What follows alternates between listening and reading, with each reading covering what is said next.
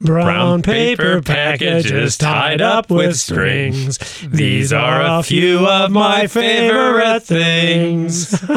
Oh boy. You know, the whole idea oh. of wrestling with the basics, the musical, is looking less and less like like a reality. of course, you know we could have we could just lip sync. We could We could. sync. Yeah, we could hire other people to do it and we, we just lip sync here over the radio.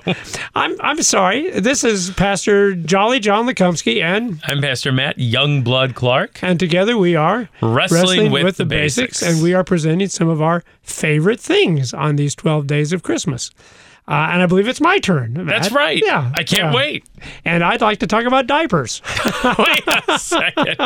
Your favorite things include diapers. Well, you know, I'm an old man now. I don't have little kids anymore. So, yeah, diapers are all right with me because then you just give them to your grandkids and say, here, There you go.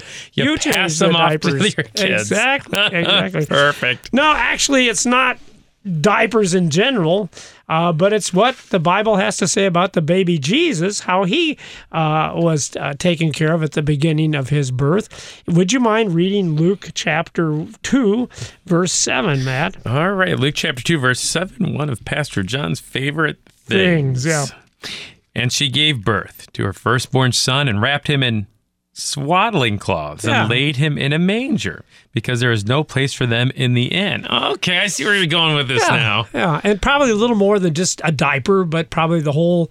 Uh, did you when you when you brought your babies home? You brought babies home. I brought babies home. Yeah, we brought two babies home and uh, we, we wrap them up in those receiving blankets and Yep. they're like this little burrito that's all swaddled tightly and can hardly move, but but they feel secure, right? At least that's what I'm told.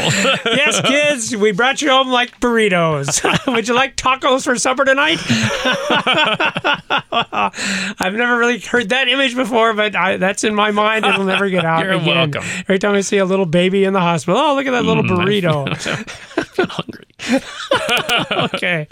So for years and years, you know, I, I, I did this. I've been doing this for 40 years and we, we read the line about the swaddling clothes and we think, well, that's kind of interesting. And, and uh, it had absolutely no significance to me, Matt, until one day I happened to stumble upon a passage in the book of Ezekiel. Okay. And all of a sudden, the significance of the swaddling clothes became perfectly clear. Could you read for us uh, Ezekiel chapter 16, beginning at the fourth verse? Sure.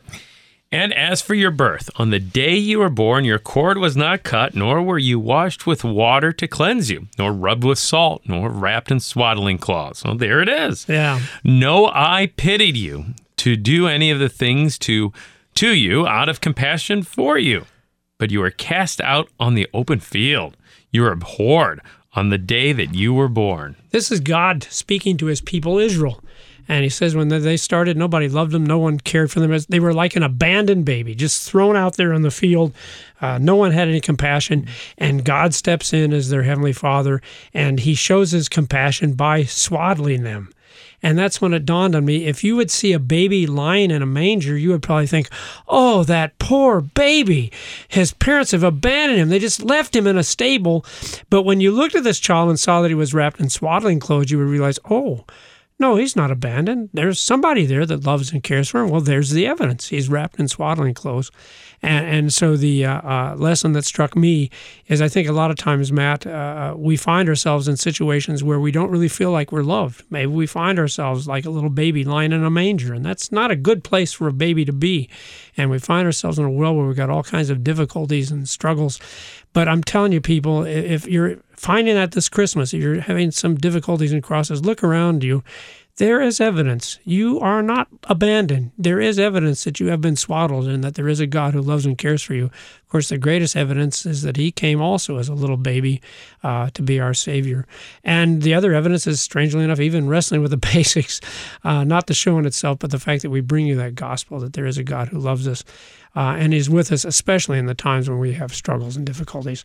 Uh, any final thought, Matt? Well, now I can see why the diapers, swaddling clothes is one of your favorite things. Yeah. I was I was a little surprised at first, but what a comfort.